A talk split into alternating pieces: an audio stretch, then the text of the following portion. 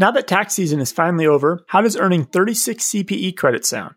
What about hanging out with James Corden, Andrew Zimmern, and some of the stars of Hamilton? Why not do both at Synergy 2020? Stay tuned to hear more from our sponsor later in the episode.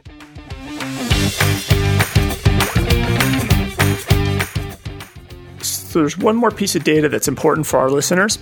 Some 61% of the businesses admit to needing more practical advice and tools to weather the storm.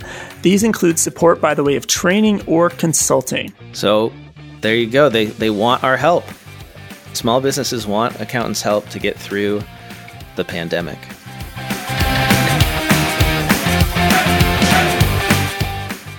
This episode of the Cloud Accounting Podcast is sponsored by ClockShark. Now more than ever, your clients with teams in the field are looking to reduce contact and automate their manual paperwork processes. The team at ClockShark has been busy scrambling to keep up with demand by helping accountants move clients from frustrating paper timesheets to their much loved mobile time tracking app. Even with this increased demand, ClockShark continues to provide fast and delightful support. They're actively working with accountants and bookkeepers to implement product feedback and improvements to their already robust app that includes features like crew tracking, scheduling, overtime notifications, routes, geofencing, locations, job costing, budgeting, and reporting. To try the timesheet app that's taken over the title for best customer support, head over to cloudaccountingpodcast.promo slash clockshark. That is cloudaccountingpodcast.promo forward slash C L O C K S H A R K.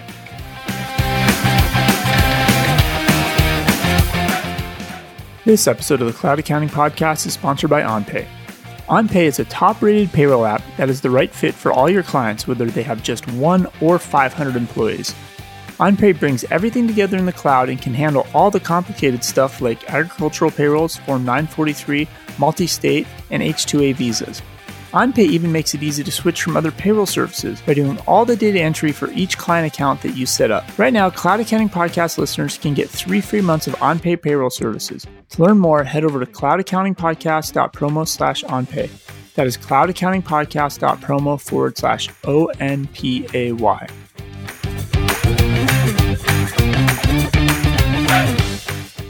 Welcome to the Cloud Accounting Podcast. I'm Blake Oliver. And I'm David Leary. David, is this something that's just an Arizona thing, or is this new for this election? Because I'm getting dozens of text messages, it feels like, every week. I get multiple per day. Dozens a day, right? I get them from Democratic groups, I get them from Republican groups, although I can't actually tell what group it's from because it's just a number. And then it'll be a video or an image.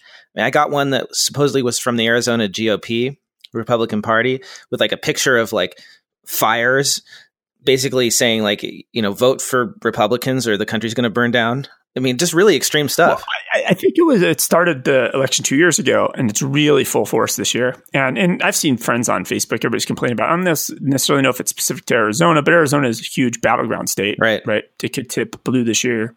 But you're right, like it's at least an email your email program will just push a lot of that stuff into spam. Right. There's no spam filter for text messaging. For text, no, and I can't even report going. it as spam. I, all I can do is I'm worried that if I reply and I say stop, that they'll just send me more from a different number or something. So it's like I'm not sure if I should just delete it or reply and say stop. I, I, I was reading this article on MIT Technology Review that said that this is a big problem. It's not just you and me in Arizona the US, people in the US are going to have received almost 3 billion political text messages by Tuesday, election day. And there's only 234 million eligible voters. So 3 billion messages spread across 234 million eligible voters is like, what, like more than 10 each or something? I mean, it's a lot, right? I imagine it's cheap, right? Like from a execution standpoint versus a TV ad or something. This is probably a very cheap way to and then on top of that, you still read the message. Even right. though you're trying to eliminate it, it's so small, your brain just reads it. So mm-hmm. the exposure, it's probably super effective. Oh, that's yeah. why they do it. Pops up on your lock screen, right? You don't even get to choose yeah, exactly. whether or not you read it. It's you're there. driving the car, it just shows up yeah. at the next stoplight. You're like, oh. And, and the article says that that's true, that they are opened anywhere from 70 to 98% of the time, which is obviously significantly higher than email open rates, which, I mean, a good email open rate is like 20%. 30%. That's a really good one. And, you know, it's often way lower, you know, in the single digits. So apparently they're allowed to do this. There's a loophole with the Federal Election Commission so that when you send a text message, you don't have to include those with typical political disclosures. You don't have to attach them to an identity. It's really just a Wild West. Uh, and there's all these apps now that let you send mass text messages very easily. I'm bringing this up because it's a pain point for me, but I'm also thinking, hey, there's a lesson here for accountants, which is let's figure out using these apps that obviously the political organizations have figured out how to use. Let's start texting our prospects and our customers because they actually read those. Right? If you're trying to get information from a client to complete a tax return, if you text them, they're going to open that and they're going to respond to it. They can even take a picture and send it back to you. And I know there's tools out there that do this that allow firms just like political organizations to send mass text messages individualized respond to them. It's like a support inbox kind of thing. Uh, that, that's where i would be putting my money if i wanted to be on the cutting edge of practice management. I can see like i actually texted with uh, one of my children's teacher one of their teachers and it's super convenient. Oh yeah. Of course my son forgot the name of the book he was supposed to read so, and then, and then he asked in a Zoom and he still forgot the name of the book. So I just texted her and she me the name of the book. It was easy. It was super convenient. And I think it's a good, it's a good experience from the customer, the client's point of view. Now, if this teacher has 30 parents texting her, that's not good. So I think as you, as an accounting firm owner, if you're going to have your clients text with you, you better figure out a way to manage that internally. Yeah, don't use your personal number, obviously, use a service. And there actually are services now for teachers, and maybe that teacher's even using it. I just read about it. I can't remember the name, but it basically allows a teacher to get a number where they can text with the parents and it's secure, it's monitored, the schools can subscribe to it and make sure that funny business isn't happening. This exists. I saw an app uh, at the Clio Law Firm conference a few years back, and they had a service like this for lawyers to enable their clients to text with them. And I actually hit them up then. I was like, "You should build this. Like accountants should have something like this." But they never jumped into our space. So there's there's a market there. Somebody could yeah. build this just for accounting firms only. Um, and I, and I don't necessarily know if um, uh, does it. Liscio sponsored before because I think Liscio the whole point is for people to stay inside their app. I don't know if it, if it does text or not. Well, yeah, like you said, there's a huge opportunity for practice management solutions to integrate text messaging in addition to email because this is where it's headed. The email inbox is overloaded. If you want to actually get information, if you want to book that meeting with a prospect, you need to be in their texts. And yeah, eventually there will be some spam filters and you know, we'll have to deal with that, but that's going to take a while to happen, right? So, you know, let's take advantage of the situation. The annoyance of political messages is actually pointing to an opportunity here. So I have another opportunity for accountants and bookkeepers. What's that, David? Uh, it is Cybersecurity Awareness Month. Oh. And security.org uh, ran their annual report. Uh, they asked 750 Americans about their password strategies. Uh oh. I bet it's pretty bad, right? 14% of Americans are using the word COVID in their passwords. oh, that's a good one. 12% are using the word Trump. 9% are using the word Biden in their passwords. Oh, God. 16% are still using either their pet's name or their birth years. I saw a funny comic on Facebook where it's like a, a dad and his son, and there's a the son has a new puppy, and dad says, "Think carefully about what you'd like to name him because you'll be using him as your security question answer for the rest of your life." Actually, that would be pretty funny if somebody LastPass for April Fools created a dog naming app, right? That would yeah. create like these random random generated names. You like that's your that's your dog's name. It should be called this. Really, if council bookkeepers, sit down, have a conversation with your clients. Like this is so it's so important not to do this, and it's it it's it's an epidemic. Yeah, really the the amount of bad passwords people are currently using. If I were still in practice, I would have a service offering in my firm that's you know, security consulting. Very simple. It's like not even complicated. I would just ask my clients, "Do you have a password management system in your business?" If not, I would offer to implement LastPass or 1Password for all of their employees. That and two factor. Like, yeah. Like it's so this is like simple tech service you can provide to your clients and it takes zero skill not, not zero skills but like you don't have to learn a lot. You're not you're not a, you're not a cybercrime expert but if yeah. you can just do those two things for your client you protect them so much. If you can implement expensify you can implement lastpass. Yeah. Right? oh and i mentioned expensify so i guess we should talk about that. So i wrote an op-ed in accounting today basically talking about the same things that we, we talked about on our last episode. And i've been following the news of course about Expensify and the email, and and it's it's turned into a broader story. There are other startups on both sides of this sort of issue. Do we get politically involved? Do we not get politically involved? And I was particularly interested by what happened at Coinbase, a fintech company that specializes in Bitcoin and cryptocurrency. So apparently, the CEO at, at, Coinbase did the opposite of what David did and said, You are not allowed to have political conversations at work. And I don't want any of our employees engaging in political conversations online. And if you do, then you can leave.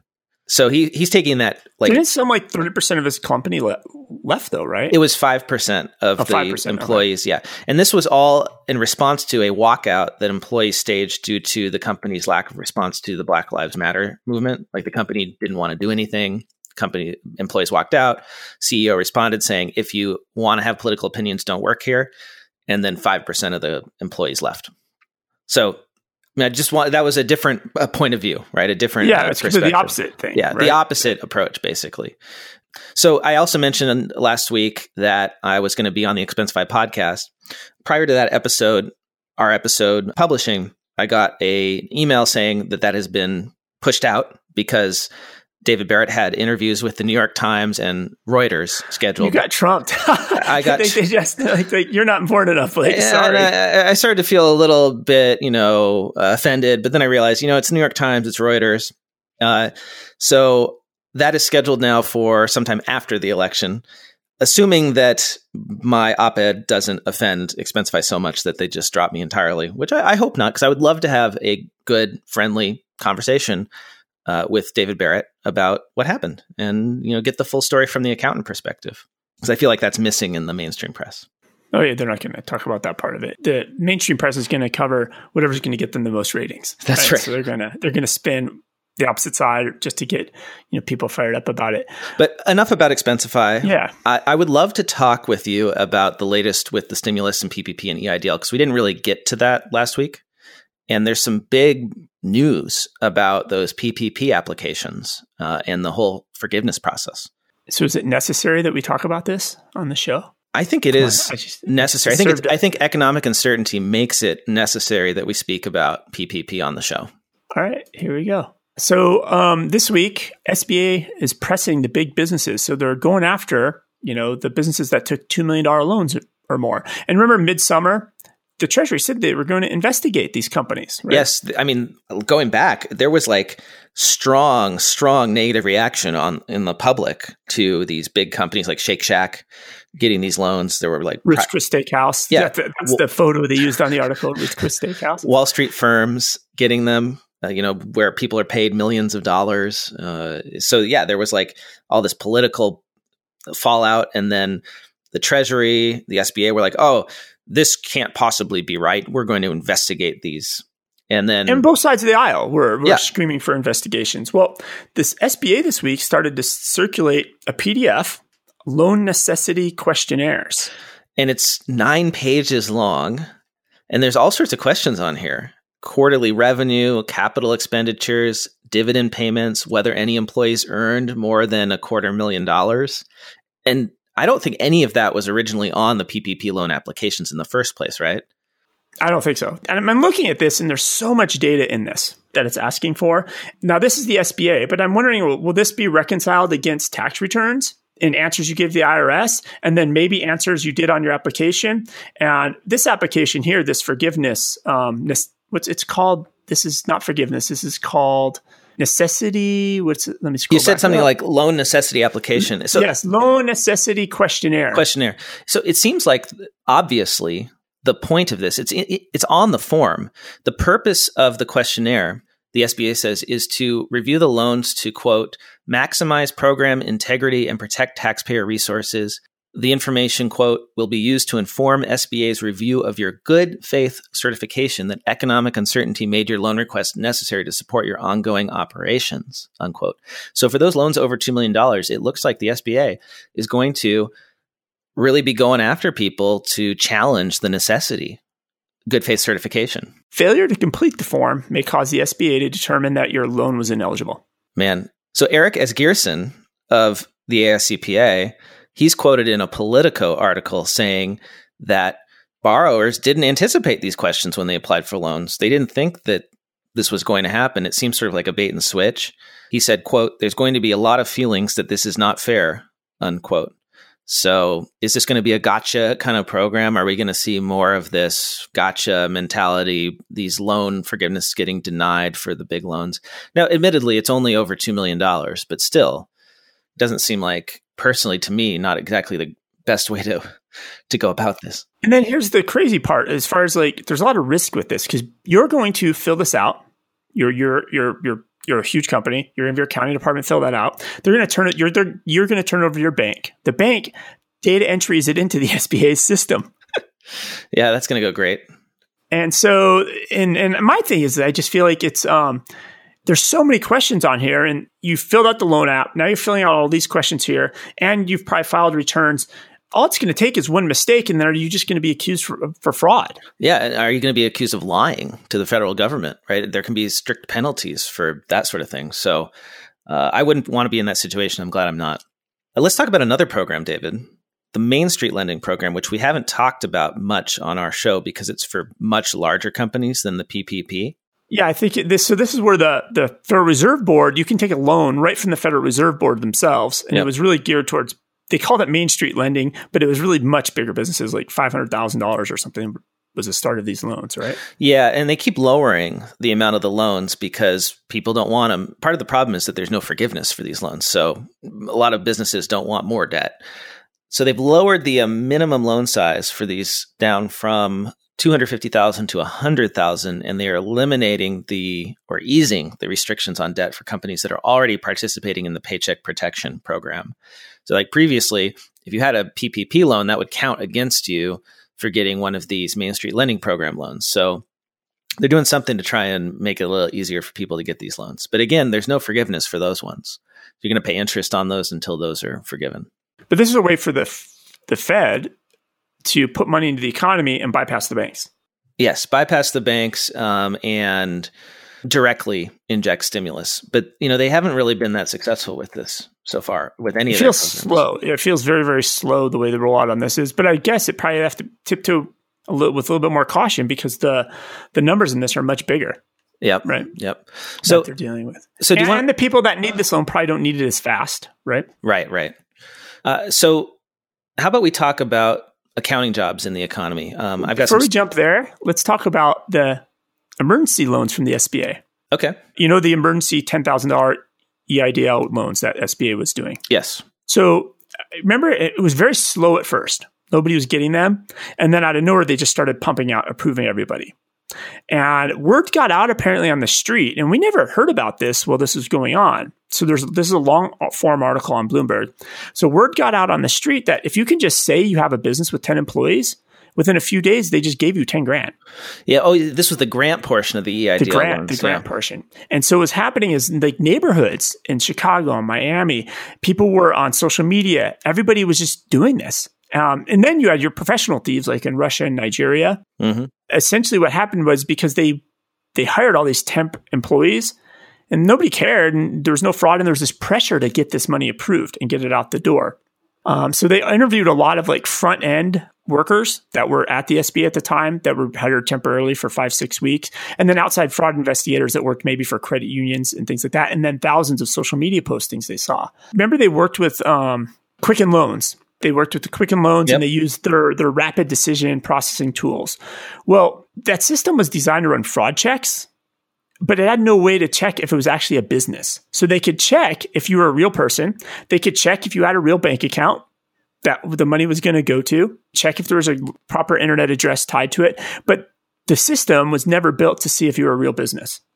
And so you were seeing ridiculous applications come through where one company would show up again and again and again with exactly 10 employees and only $24,000 in annual revenue. And then they would get the uh, $10,000.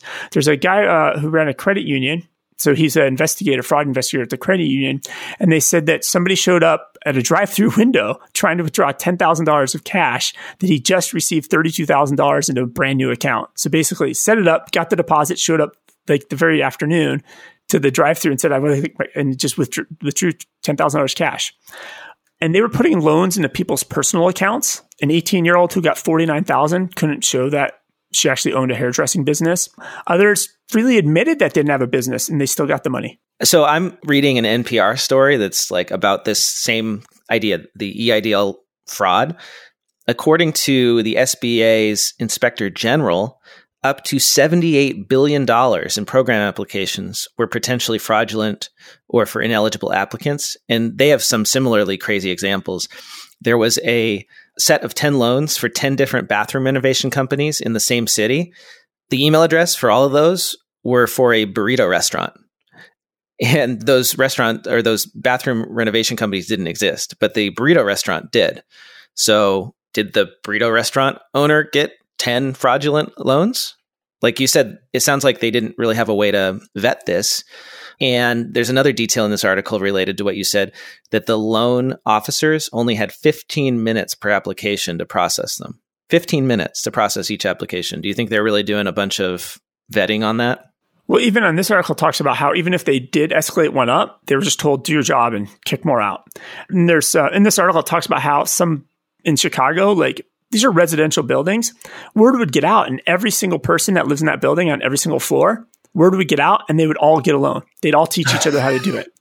And so there's wow. like massive frauds. And then, so they were looking at it by like con- congressional districts, and the number of people um, in some of these districts in Illinois, one of the districts. Mm-hmm. So basically, somebody counted here's how many businesses are here in this district. The number of eligible recipients that actually took out loans was 12x the number of businesses there. Wow. Like this is massive fraud on yeah, the $10,000 one. Massive, massive frauds. And going back what you said about this burrito place, there was a small business owner, they haven't had a business in years and people were creating phony applications under this person's business and he was getting investigated. So it's an interesting article to uh, touch on and look at. Now, the, the this is a real concerning part though. So the SBA on Wednesday said that they referred 80,000 of these loans over for criminal investigation. There's no way they're going to be able to investigate 80,000 loans. Yeah. So remember that the Department of Justice has announced only charges against like 23 people. Yeah. All of them were with the PPP program. The only one that's been busted for this $10,000 grant was a, um, a protester, a rioter, who they didn't know he, the, way, the way they caught him, he cut the brake lines on a police van and they caught him doing that. And they were looking at his phone and then they discovered he falsified and took out a $10,000 grant. So they pretty much have caught nobody for this. 80,000 people may have done it and they've caught, they've, they've busted nobody. Well, I guess if we want to look on the bright side of things, at least that money is making it out into the economy, unlike some of these other programs which nobody's using. And, and this ties right back to we can get into app news and, and you know the new banks, but they they stopped eventually letting people set these accounts up with Chime or Green Dot or any of these instant online banks you set up with your phone because it's usually an indication of fraud. Oh my gosh. Well, one last fraud story to cap things off. This is actually a success story. The SEC has awarded a record $114 million to a whistleblower. I think we're in the wrong line of work, David. I think we need to become professional whistleblowers or something.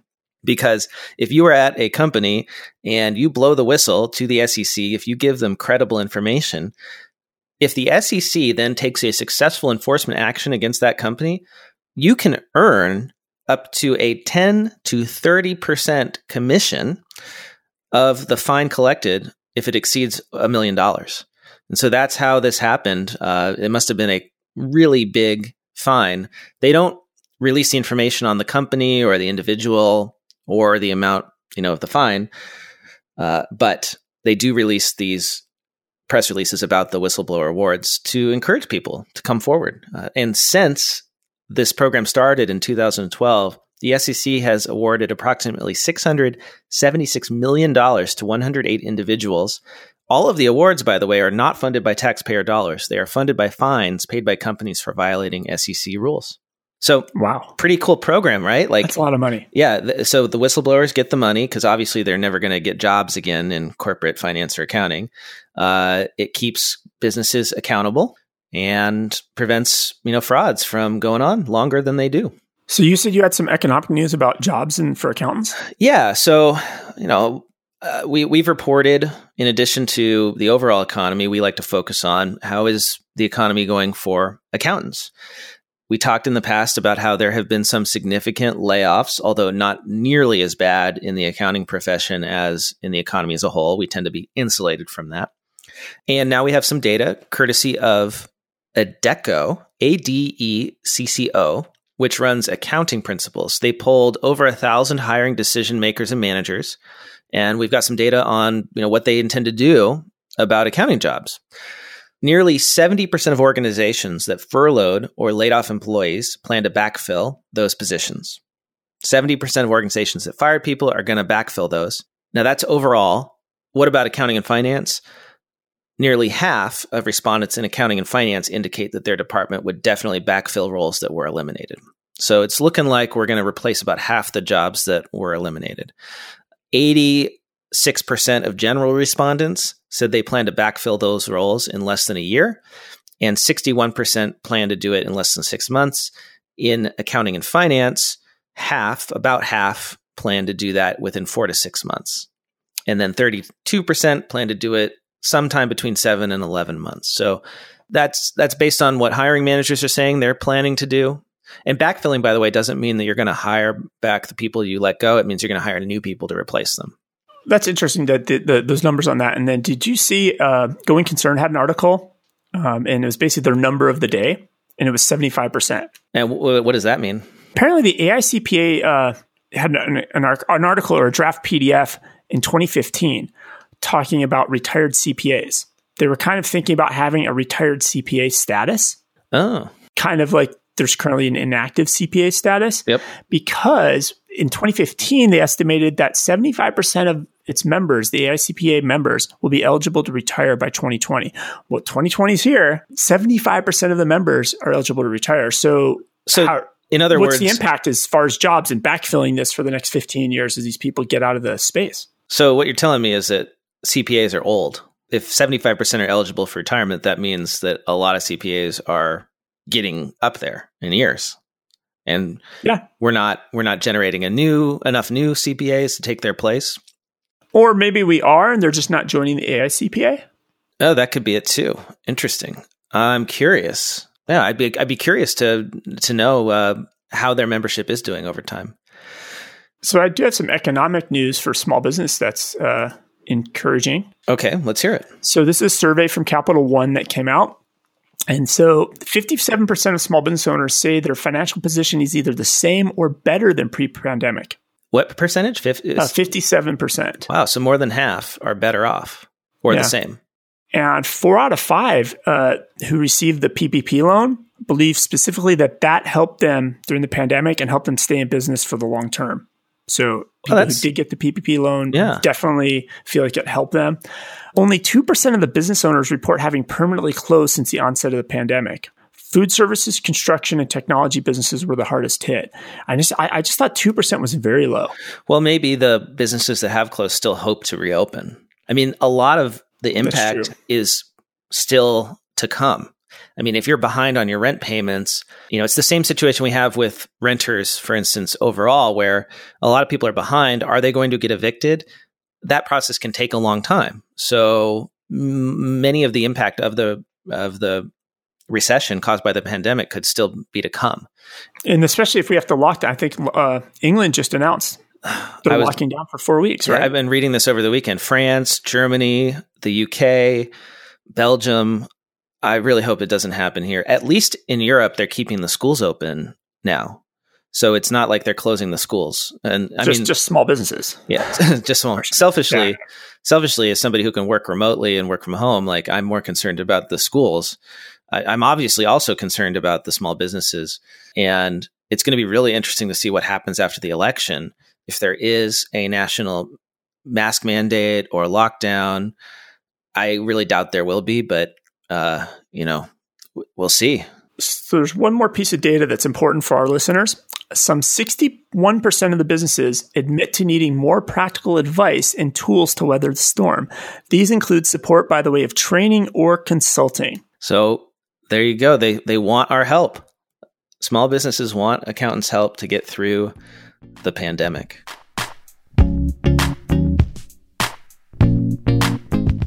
This episode of the Cloud Accounting Podcast is sponsored by Thomson Reuters. The Thomson Reuters Synergy User Conference 2020 for tax and accounting firms is now virtual and happening on November 10th to the 13th, 2020. During the four days of interactive learning, you'll explore the future of tax and accounting and how the industry is accelerating the adoption of cloud accounting, cloud audit, virtual offices, remote work, AI, and client communications. I brought some of the over 100 sessions available at Synergy. These are some that caught my eye and I think you'd find interesting.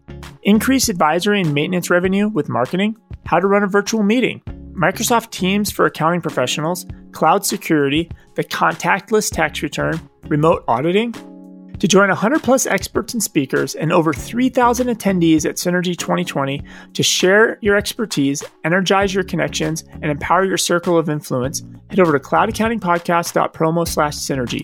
That is cloudaccountingpodcast.promo forward slash S Y N E R G Y. And did I mention that James Corden is hosting?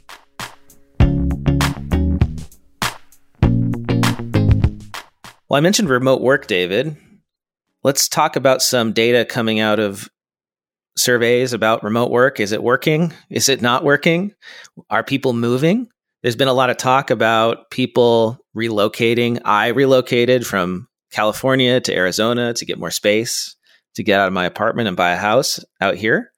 Many companies are now hiring staff remotely or working with staff remotely. Let's talk about that first. Okay. More than half of US companies have hired new staff remotely.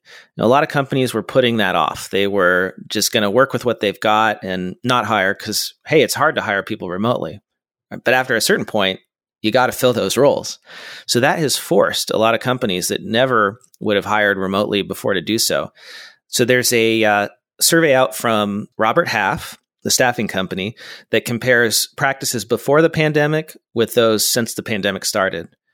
75% of companies conducted remote interviews and onboarding sessions during the pandemic. Before the pandemic, only 12% did that.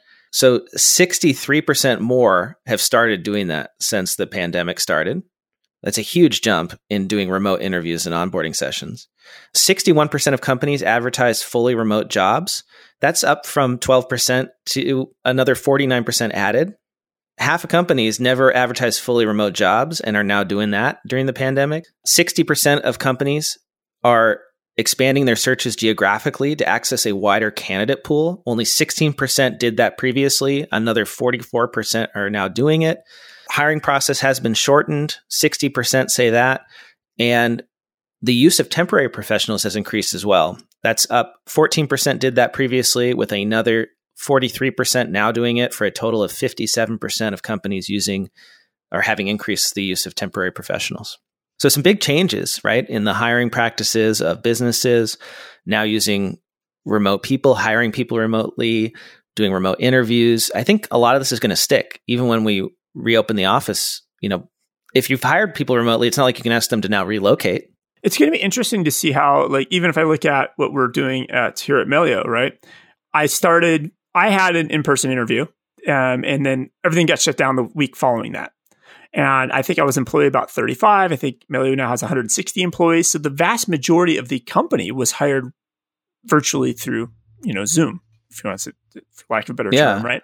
And it's going to be, it'll be interesting to see how different companies that hired majority of their people through this virtual way and how they work that way, et cetera, versus kind of traditional companies that are now adopting this as a hiring standard and how it affects the culture long term i have no idea but i imagine though for starters though since we're in this remote work world that if somebody can't successfully navigate the interview process or an onboarding process they're probably not going to be a good candidate to work remotely anyway. So in a way in a way the process is going to vet people out yep. how they're going to work in this new world. Well it is it is a great way to vet people. Like if they can't figure out how to get on your zoom call then that's disqualifying. That's that's an interview question right there. So I have another stat about whether or not people plan to relocate. It makes sense. If people are able to work remotely, why would they live in an expensive place uh, in a big city where they used to have to live because they had to commute to an office? So, according to Upwork, a survey of 20,000 Americans over the age of 18 conducted in the first half of October by Upwork, the company that specializes in helping businesses hire part and full time remote employees and manage them. A whopping 14 million to 23 million Americans are planning to relocate to a new U.S. city or region due in part to the growing acceptance of remote work. That is a humongous number of people. Now, they're just saying they plan to.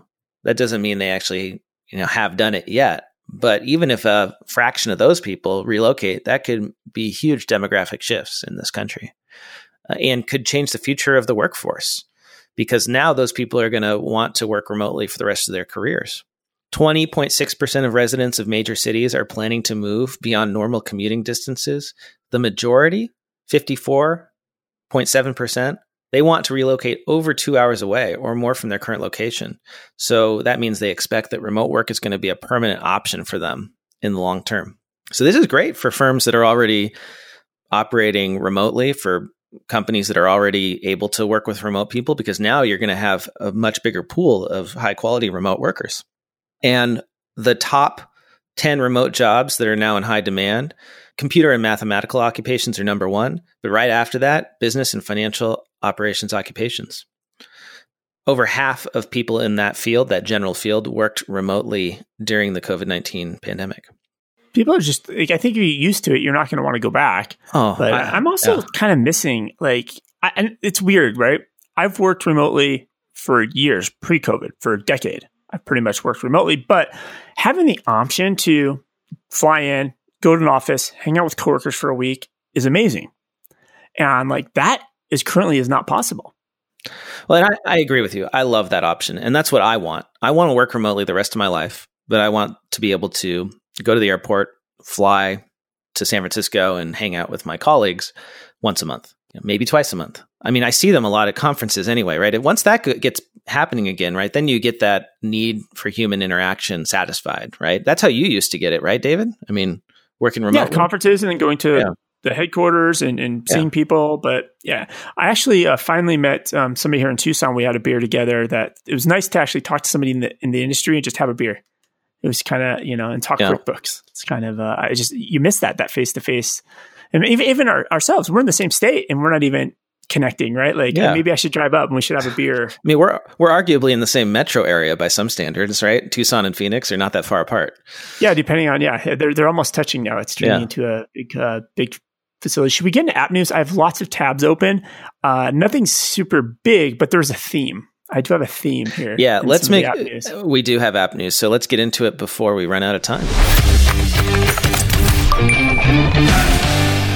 I got about six, and we can work backwards through the headlines. Um, about six or seven that are all related to banks providing more services for small business owners and getting more in bed with apps, and the march to have their own GLs. Like the next two years, three years, Quick, QuickBooks and Xero are not competing against each other. They're competing. It's it's QuickBooks versus the world, right? Or Xero versus the world of of you know banking, banks, yeah, banks and other new apps, et cetera, et cetera, et cetera. So, um, and I'll just quickly go through a lot of these. So, the Bank of New Zealand uh, renewed their contract with Nine Spokes. Nine Spokes is kind of like this dashboard platform for small and medium sized businesses, mm-hmm. but but the Bank of New Zealand white labels it and provides it as a tool, innovative tool for their SMB customers. So that there's a bank offering accounting like software.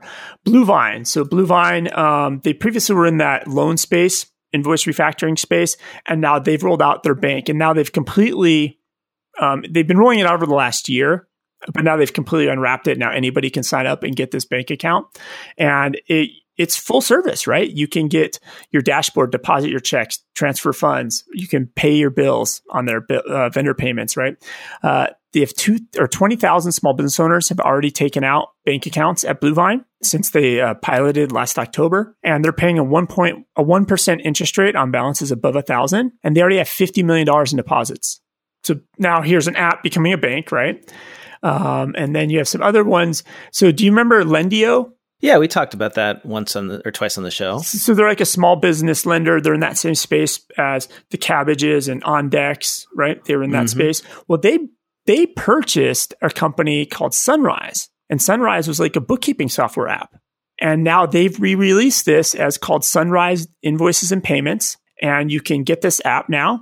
And it collects payments, as manages invoices, organizes receipts. You can do your credit card payments and catalog expenses. Basically, it's a small little GL product but it's presented from a bank. It's a And Lendio, in a weird way, is they're a loan company. They're a bank. Right. Yeah. I mean, if you think about it, a lender becoming a bank is makes a lot of sense because that's one of the major functions of a bank to do. Yeah. So and and they they uh, and Sunrise has other strategic partners, including WePay, who was purchased by J.P. Morgan Chase. And remember we talked about uh, Chase last week about because they launched their new thing called Quick Accept. Yes, they're getting into credit card processing yes. for small businesses like Square. Yeah, and so Quick Accept apparently was built on their payment gateway, WePay. So they acquired WePay a few years ago. Mm-hmm. So now they're finally building this out. But there's an article. This article was uh, on payments.com. The CEO of Merchant Services, he starts talking about how this is going beyond the payment itself. And they want to essentially provide a well-rounded FinServe offering to small businesses that function together as a one-stop shop. So if you're if you're if you're the bank and you want to offer a one-stop shop, what are you going to provide them? A GL eventually, right? Mm-hmm you're not going to want them to ever leave. They're going to do everything under your roof. And so that, that ties back into that. JP Morgan's getting into this game. Uh, and then Stripe, uh, I don't know if you knew this or not. So Stripe's going after Square a little bit more. Yep. So Stripe, a lot of people, a lot of people use Stripe, but they don't use Stripe. A lot of times you'll use an app on a website and you'll pay for something and you'll be using Stripe and not even know it. Yeah. But out in the field, it's very obvious when you're using Square, right? As a consumer you know, you, people swipe their your credit card through the dongle. They got the little tap thing. So Square has announced that they have a deeper partnership with MindBody, and MindBody's niche niche software for fitness studios, yoga gyms, yoga studios, etc. And they are now are going to not just power the website part of it, they're putting out Stripe terminals inside the brick and mortar studios. So did you know that Stripe had hard hardware? I remember that they got into this game, but it's very small at this point still. So so that's interesting. So they're partnering with MindBody to create a hardware plus practice management or fitness studio management software bundled with credit card processing for these franchises. Yeah, so I'll keep my eye out on this because I I know uh, Orange Theory Fitness, who I go to every day, they yeah. use MindBody. So I'll keep an eye on and see if this hardware shows up yeah. at the uh, my Orange Theory location. So you know, or, they're now you know Stripe's competing with Square, and then you have Square was in the news. Yes, uh, are you talking about the Credit Karma news? Credit Karma news, yes. Yeah. So so Credit Karma is in talks, according to the Wall Street Journal, uh, to sell its tax preparation business to Square of all companies, and apparently. This is to avoid those antitrust concerns with the acquisition by Intuit. Intuit is buying Credit Karma or wants to. And the Justice Department is a little skeptical of that because Intuit, obviously the maker of TurboTax, is humongous in the self tax prep category. And Credit Karma has a competing free product. So the question is Is Intuit trying to buy Credit Karma to crush its competition and reduce choice in the marketplace? So if Credit Karma can sell its tax prep software to Square, then they can potentially avoid that issue. And that would be really interesting because Square is doing so much for small businesses now. They are really becoming the solution provider of not just your point of sale and your credit card processing, but also your payroll, your scheduling, your website. If they did tax prep too, I wouldn't be surprised if they started doing that general ledger thing that you've been talking about for a long time, David. Yeah, the collision of all of these coming together is just getting faster and faster. And what's interesting about Square is Square has both sides of the fence. It's just like Intuit does, right? Intuit has a large amount of consumers that use their products, mm-hmm. and they have the employees through payroll, and they have the small business owners. And I, I really look at Square as like they have kind of the very similar base for that. So yeah, if Square adds a GL and they add tax, Square's Square and Intuit are pretty much the same company from a you know a number standpoint of yeah. their their what they their reach. Very interesting. I've got some QuickBooks news. So, QuickBooks, just like Square, is extending its tentacles into some seemingly everything that a small business owner could need. And they have now released QuickBooks Insurance. It's a way for QuickBooks users to find in the app affordable coverage tailored to the unique needs of small businesses. And it looks like they have partnered with AP I was just gonna, Int- that was going to be my guess. Yes, Intego is that what it's called? Uh, I forget. You know, the name of it exactly. But yeah, and, and I've always told them, I'm like, you can't call it AP. Like every, it throws everybody off. Every first time you see them at a conference, you go up to their booth, you think it's going to be accounts payable related software. No, it's not. It's it's insurance. So in the screenshot, uh, they don't talk about like the specific types of insurance you can get, but business owner policies are in there. General liability, get a quote. I imagine workers' comp, of course, would be in there too. Uh, so easy way for QuickBooks users to you know get a quote and just probably fill out those applications using the data that's already in their QuickBooks or their QuickBooks payroll or whatever.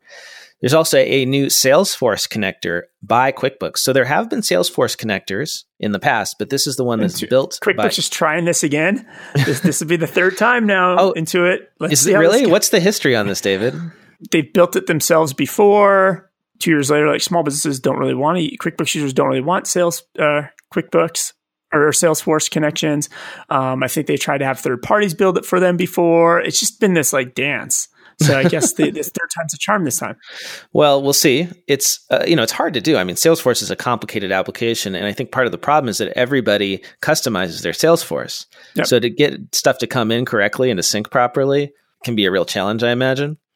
Reclassify transactions is now available in QuickBooks Online Advanced for non accountants. It used to only be available in QuickBooks Online Accountants. Now, regular users in Online Advanced the other QBOA, which is not confusing at all, can do the batch reclassify transactions. Uh, one more piece of QuickBooks news there is now a Power BI connector in the QuickBooks marketplace. So if you're using Microsoft Power BI for dashboards and reports, you can now connect your QuickBooks and get that data brought in automatically. And that's another rehash. I feel like like that that happened once before. now it's back five years. Every, let's try it again. Is right? new again. Yes. Last bit of app news, not QuickBooks. Wolters Kluwer has added e-signature to ATX professional tax software. So now you don't have to print out tax returns and taxpayers can sign documents from anywhere. So about time, right? That's pretty great. And uh, I think that's it. I've got that's all. I, oh no, one more, uh, more antitrust scrutiny. The government really is on this antitrust thing, right? With Google and Intuit and Plaid, and Visa now. So Visa, we have reported in the past, is trying to buy Plaid. And the government on Tuesday filed a petition with the U.S. District Court in Massachusetts asking the consulting firm Bain & Co. to turn over documents wanted as part of an antitrust review. They want to know what Visa's strategies are around pricing and competition with other debit card networks. So yeah, they're investigating this. And it's interesting. I saw an article where they actually talked about how Britain's Competition and Market Authority, their CMA, they gave the green light for the acquisition already. Hmm. And what's interesting, they had that. So that's, so that's a watchdog group, right? And they said that there's a number. Their, their reasoning was that it's not really a threat because there's a number of providers already doing this, and they're active in the UK. And so they actually named them. They named TrueLayer Yapily, Tink, Token.io as other companies already processing similar or stronger competitive capabilities than Plaid. And I'm not like considering like we're pretty deep in the space and I've never heard of any of those four companies, I would probably have to disagree that they are similar, stronger, or competitive. Well, you know what? They might be in the UK because they have only a few banks in the UK. And so it's it would be easy to start a company to compete with Plaid there because you only have to build a few different connections. Which is crazy because the UK's they're going to open banking right? Where none of these companies might even need to exist in the future. But I just find like it just feels like this kind. It almost feels like it's just interesting. Like over here on the U.S. side, like we're scrutinizing this, and it makes sense to scrutinize it, right? Plaid's a they have a lot of data, and Visa having control over that's very interesting. But to, to say like there's other companies like Plaid's just one of many companies doing this, I don't think is true. Like Plaid is like this. This game was won by Plaid in the U.S. for sure. One last bit of information. I keep saying I'm done, but then I keep finding new stuff. I still have two more as well. So all right, so. I'll do my last one. So FreshBooks now supports invoice attachments. You can now attach any files you want, including designs and timesheets, directly to an invoice. This allows you to keep all documents related to a particular invoice organized in one place. And what do you got to finish things out here? two, two payroll ones will wrap up and then one Amazon one. So we've talked about like daily pay, active pay, these ways for employees to get paid instantly. I think Gusto rolled something out, right? Mm-hmm. Well, ADP is rolling something out now, their own app. So even though you could get apps like this in the ADP's marketplace, so ADP is going to roll out their own, and they're really rolling it out as a separate financial wellness app. ADPs now are going to really get into that. If you think about it, like the Quicken, the uh, Mint, mm-hmm. right? You need a budget, that personal finances space. And, and it, it, makes a lot of sense. I remember when I did view my paycheck years and years and years ago, the number one piece of feedback we always got was when people are viewing their pay stub, they want to do budgets. And we used to get asked this all the time, like, how do we do a budget? Well, at that time, you just send them over to Quicken, like, hey, go use Quicken or Mint, right? That mm-hmm. could be mm-hmm. your, your mm-hmm. solution. Mm-hmm. But yeah, so ADP's coming into that space. Uh, are you familiar with Workday? Uh, yeah, I mean, in the large sense, right? They're enterprise software way up there with Oracle, SAP. Yeah, and they were really uh, heavily more um, people management before, mm-hmm. HR, payroll, etc. Well, they're now announcing a GL. They're going to have the Workday Accounting Center. Really interesting. And that's going to tie into their newly launched Workday Adaptive Planning, which is uh, machine learning acquired, driven reports and forecasts. Yeah, and that's from Adaptive Insights. They acquired Adaptive Insights, the FP&A software up in the uh, enterprise space. So they're really becoming a full stack solution. Yeah, and so then the last one is like I think I was thinking back to our predictions episode, and we I think we covered like other people's predictions, and one of them was other companies getting into our space. Like Netflix could do payroll since mm. they they have to pay, they're doing production, movie production. They have tens of thousands of employees, hundreds of thousands of employees that they have to pay. And they could build their own payroll software if they wanted, right? Well, Amazon, so you know that Amazon had those little dash buttons you could get, put it by, so every time you ran out of your Tide, you press the button and it would order you another box of Tide, Tide detergent to do your laundry. Remember those yes, dash buttons? Yes. Okay. And then they have their subscribe and save, right? You could just subscribe to products. Well, what they've done is they have a new system for small business owners and it's to uh, control inventory ordering. It's called Dash Smart Shelf. And so the way this works is it's like a scale you put on your shelf, and it's really not for the inventory you're going to sell per se. It's going to be for your supplies cabinet. So the post-it notes and the pens and toilet paper and all those things you need to auto replenish at your business. So, so basically, you get this scale. You put it on your shelf, and then you put on your toilet paper and your paper, uh, your pens and your post-it notes. And then as you use these products, the weight of the scale is going to change and Amazon's going to automatically ship you your new products. Oh, that's so cool. And it knows by the weight that it decreases what you took, probably what you took off the shelf. Yes. And so, wow. and, and this is really designed at small businesses because larger, huge operations have things like this, but they have very expensive machines doing it for industrial use. But here's the, so where this is coming back is Amazon is dealing a lot with small businesses. A lot of the resellers are small businesses. They have all the sales data. They easily could add a GL if they want, right? Now they could easily get into the inventory game. And this is very realistic. At the QuickBooks Connect hackathons, we brought in different technologies people could build things with. And I think we had some scale, there was a scale type thing, some smart scale. And people at the hackathon event built something to do the same thing with inventory. So if you just take this out of your supplies cabinet, there's no reason this technology Amazon can't get into the true inventory game of the of the inventory of your business. I mean, a lot of businesses already let Amazon handle everything from inventory to fulfillment. Right, they, all they do is have a website at this point. So there's even uh, systems that Amazon sells now. Or they're developing for grocery stores, and and uh, you can basically buy this like entire warehouse in a box machine where this is coming out uh, you, you just feed products into it and Amazon tags them, warehouses them in this giant machine that you put in the back of your store. And then when you need the products, you come, you touch a screen, you grab them, take them out. It's like a giant vending machine. I, I think we talked about this in the past sometime earlier this year, this whole like just how Amazon got good at running servers and they ran, then they spun up AWS and yeah. they got good at shipping and now they have their own shipping right? The kind of this retail as a service where you're gonna instead of Target figuring out how to do this all this themselves, they'll just run on Amazon Stack. Mm-hmm. Their their warehouse will be ran on Amazon Stack. Their distribution yep. will be their point of sales. Everything will be ran on an Amazon Stack of retail. It's going to be everything as a service.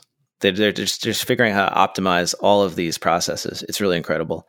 Yeah. Uh, well, before we go, David, we have a voicemail from Heather Smith, who I like to think of as our Australian correspondent, and she is yeah, she is answering a question for you, David. I think this was a question you had about Xero and open banking that you posited. Oh yes, I wasn't sure about it. I, I think I called out Intuit for announcing they were the first partner ever with open banking or something. So let's hear what uh, Heather has to say here.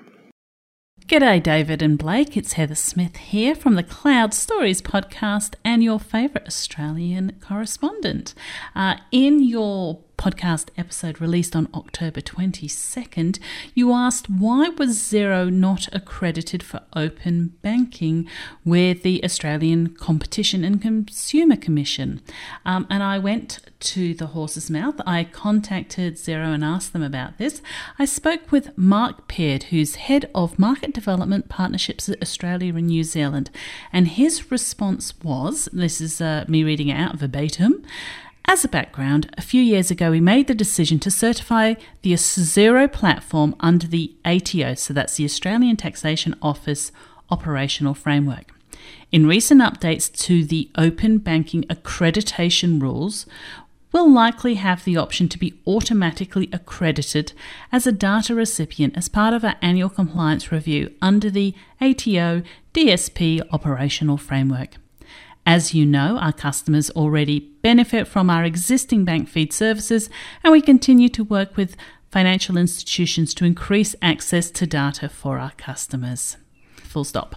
So I think it's about a matter of uh, there was potentially sort of different routes to get the same outcome there, and uh, uh, they went another way. So hopefully that was useful for you. Thank you for uh, a great podcast, guys. That was great. Thank you, Heather. I've learned something. So it was, Xero had their own kind of certification through the ATO, and they just the cycle didn't come around for them to be reviewed by this other agency yet, and QuickBooks just got reviewed first, so they got the the sticker first. Interesting. Uh, we would never would have figured that out without you. So thanks, Heather. Any reviews this week, David? We did get one review. Do you want to read that? The headline is I never miss a weekly podcast. These are so great. Five stars. I usually find myself laughing or saying yep at some point in each podcast. Most recently, in your podcast discussing Zoom, you suggested the future may look different in office settings and suggested companies setting up space just for Zoom meetings for individuals that don't have access otherwise. That idea is genius for firms with aging and non tech savvy clients if they want to keep those clients. I never miss a podcast. This is my weekly rundown on what's happening. Thank you for your news, insights, and suggestions. That is from Chan Collab via Apple Podcasts in the United States of America. Thanks so much, Chan. Really appreciate you listening and your feedback. Uh, I always love hearing from our listeners when something speaks to them, when they find a piece of advice interesting or a particular news story interesting. So if you want to write a review, David, where's the best place for people to go? If you're an Apple person, you can go to Apple Podcast, and it really helps people discover the podcast. Uh, the reviews are very important there. And then if you're a non-Apple podcast, you can go to podchaser.com and leave reviews on that website. And that, that shows up in other players now. And if you feel especially brave, you are welcome to call us and leave us a message. We have a voicemail number set up. The number is 202 695 1040 call that number. It's a Google Voice number. Go straight to voicemail. You can leave us a message. Try to keep it to around one minute. We will play the message uh, and listen to it, and we might even put it on the show. We will likely put it on the show. So we always love hearing from our listeners. If you have any opinions, uh, any thoughts, any tips for our listeners, something that's worked for you, something that you particularly liked, we just like hearing from you. It's a great way to stay in touch in these COVID times. And if you want to connect with me online, I am at Blake T. Oliver. If you want to connect with me on LinkedIn, just say I'm not a bot. David, how about you? I'm everywhere. Just you can find David Leary. I'm on Twitter at David Leary. I'm on LinkedIn at David Leary. I've been thinking about this not a bot. Now that a lot of people are doing this not a bot thing, like if you're a LinkedIn spammer, you could just start doing this. I'm not a bot, and then I'm going to fall for it. Well, you're giving away the secrets, David. Hopefully, you don't get spammed by a bunch of people. But I do because the LinkedIn spammers, you know, when they spam me, you know what I reply to them?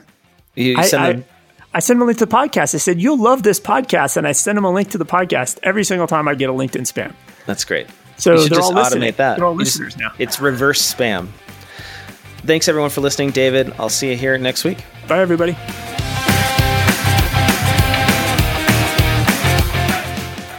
Time for the classifieds. I want to tell you about a new workflow solution called Baco Tech. Baco Tech is a cloud solution that puts CPAs in the middle of their clients' data. Tech gathers clients' data and delivers it to CPAs in real time through one login, enabling CPAs to make adjustments to tax returns and client accounting issues as they happen, not after year end. Tech helps CPAs provide their clients with the proactive services they need and increases the firm's efficiency and leads to working less overtime in busy season. To learn more about Baco Tech, head over to bacotech.com.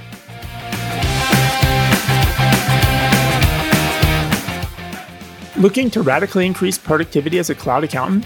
Introducing Client Hub's frictionless workflow, a unique combination of internal workflow seamlessly blended with client tasks and communications. See how a frictionless experience across your team and your clients will save you hours of time. Get started today with a free trial at clienthub.app. Enter promo code CAP25 for 25% off your first three months. Client Hub, truly frictionless workflow.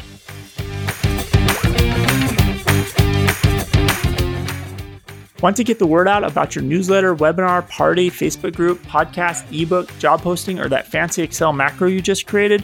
Why not let the listeners of the Cloud Accounting Podcast know by running a classified ad?